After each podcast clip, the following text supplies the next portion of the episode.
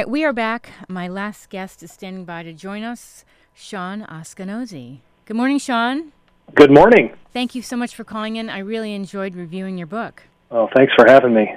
So tell me your backstory because uh, you have a really interesting, you know, road to doing what you're doing now. You were first a criminal defense lawyer.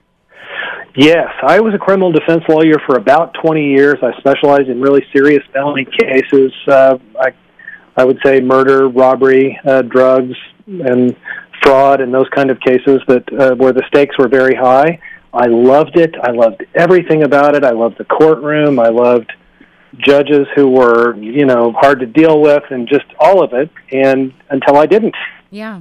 And when I didn't, when I didn't love it anymore I could literally feel it in my body, and mm-hmm. uh, so I could sense it physically, emotionally, spiritually, and and uh, not because I didn't believe in the work. I loved it, and I thought it was true and just, but um, I needed to do something else. Yeah. I had something else. So, how did you switch to chocolate? The the path, the sort of path from oh man, I need to do something else to hey, let's start a chocolate factory, was uh, five years, and the path was pretty circuitous. Um, mm-hmm. But um, I, I, what I, what I did is I just looked and looked and looked. I searched and said, "What about this business? What about that?"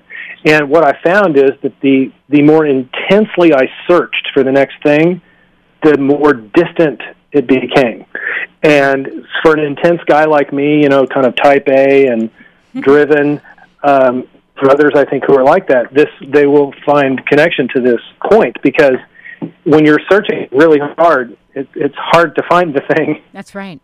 And it's very, it becomes more elusive, more elusive. And it was for me. That's probably why it took me five years, and uh, it, it could have taken longer had I not sort of stumbled into this volunteer opportunity at the local hospital to work in palliative care, and and just on Fridays just go visit patients who were in some stage of dying. Ah. And that is what I'm saying in the book when I say our greatest joy is our sorrow unmasked.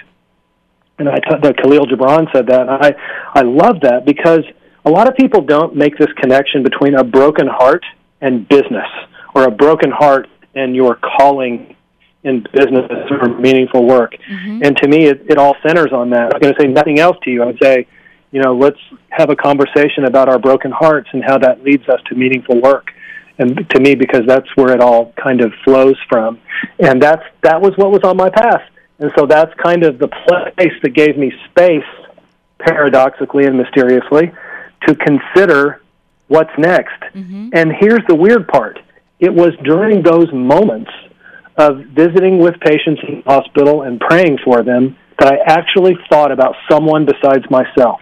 Oh yes. And just for just for moments where I thought about someone besides me.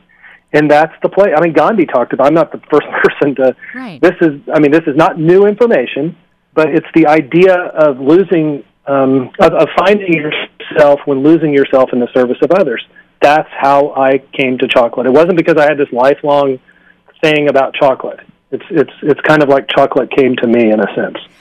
Okay, I have to stop you right there because the name of my show is Get the Funk Out. And I really believe that when you are deep down in this funk of life, whatever it is, career, professional, and you you take a break from whatever you're doing and you go do something else for somebody else in need, you do find something else, something about yourself.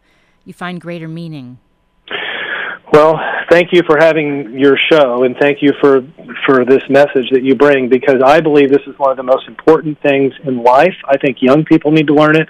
I think 85 year old people need to learn it, and we need to practice this. And it's it's counterintuitive because as, when we're in this funk and when we're in this place where we think we just can't go on, what we want to do is go to the Google search box, and we want to we, we think that our answers lie within that that that search and we think that the answer lies within our interaction online. And what I try to express is the answer is not there. It's not, and it's not even in a book. It's not even in my book. Right. What I hope people do is will read, they'll read something in my book, or maybe like with you, you hope that people will listen to your show and then they'll turn it off and they'll contemplate it and they'll think about it and then they'll do something for someone who needs them. Right. And that's this place of mystery where you know, I'm not doing it because of that, but it's in doing that that I have this space created. That there's a very precious, precious commodity these days, space.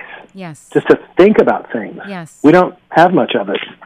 No, we're constantly so busy, we don't allow our t- ourselves time to just breathe and think and let our minds just go to wherever they're going to go. Right, right. And that's, you know, gosh, when I started this search 12, well, or, I mean, it was more than 12 years ago now, but when I, of course, we had Google and things like that. But now, and this is why, I mean, I'll be talking to some high school students this week uh, in my hometown about this book because I believe I, I fear for them because they are they they can be potentially lost online in a way that will pr- almost preclude them from this idea of shared humanity that is true and real connection with people or maybe even just somebody in their family who needs them or or a friend who needs them really they really really need them and I, so I, it's one of the messages that I hope to get across to young people is to to remember and to look up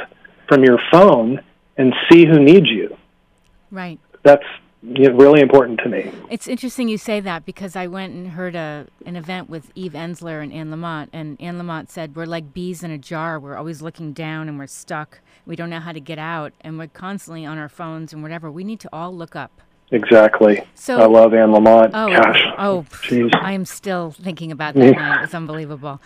What are the benefits of pursuing meaningful work for you and for your organization? The benefit for me is that, and I talk about reverse scale in the book, and the benefit is that once I have seen, well, this is a part of my vocation, and this is another part, and this is another part. So, like working directly with farmers, traveling to these farms every year, meeting them, meeting their families, uh, taking students to Tanzania to meet cocoa farmers, or starting a school lunch program, or starting a well, my daughter started a feminine hygiene program for girls in Tanzania. You know, these kind of things are what um, they are part together and parcel of our vocation, but they give me meaning. And so, what I'm careful to do now, 12 years into this, I don't delegate that stuff. I could easily say, oh, hey, would you take this group of students to Tanzania? I just don't want to do it anymore. It takes 60 hours to get there. I don't feel like it. I'm going to not do that. Yeah. And I, why? Because I remember, I, rem, I, I remember that this is, this is the tether that got me started to begin with, and I don't want to loosen that tether by growing too big, by scaling it up. Everybody wants you to scale, investors, partners. I don't have those, but Mhm. but many businesses do, or shareholders. Scale, scale, scale. And what I want to do is resist that. And if I can resist that, then I will remember what brought me here, and I will keep doing it. And the reason it's important to keep doing it is because this isn't a destination. It's not a meaningful work isn't a place Right. meaningful work is like moment by moment saying you know to myself okay it's i'm here with this employee or i'm here with this student today eating this piece of chocolate um, that's to me where that, that is the sort of center point of all of this and so that's what meaningful work has meant to me and we hope to the other 16 people in my company and how we interact in our neighborhood and in our community and how that ripples out then to farmers and then hopefully people who enjoy our chocolate. We're we're small, and so the message, one of the messages that I want to send to people is, even though we're just a small 16, 17 person company, is that it doesn't matter. You can have impact in your neighborhood or in your in your world, no matter what size company you are. Even if you're just one Yes. one person, one freelancer, you know, you're going to have an opportunity to influence people. And I, I don't want people to wait. I have so many people who come to me and they say, Shawn, you know, I need, I want to do this. I want to do some cool things in my neighborhood, but I need a line of credit. I need more employees. I need more capital. I, no, here's the weird thing. The universe will conspire mm-hmm. to help you do these things if you'll just take one step, just one step. It doesn't have to be perfect. And I'm not talking about joining a board of directors. I'm talking about rolling up your sleeves, serving someone who needs you, and then this mysterious thing happens to help you do it. The universe will will conspire to help you. I believe it. So, Shawn, where can people find out more about you?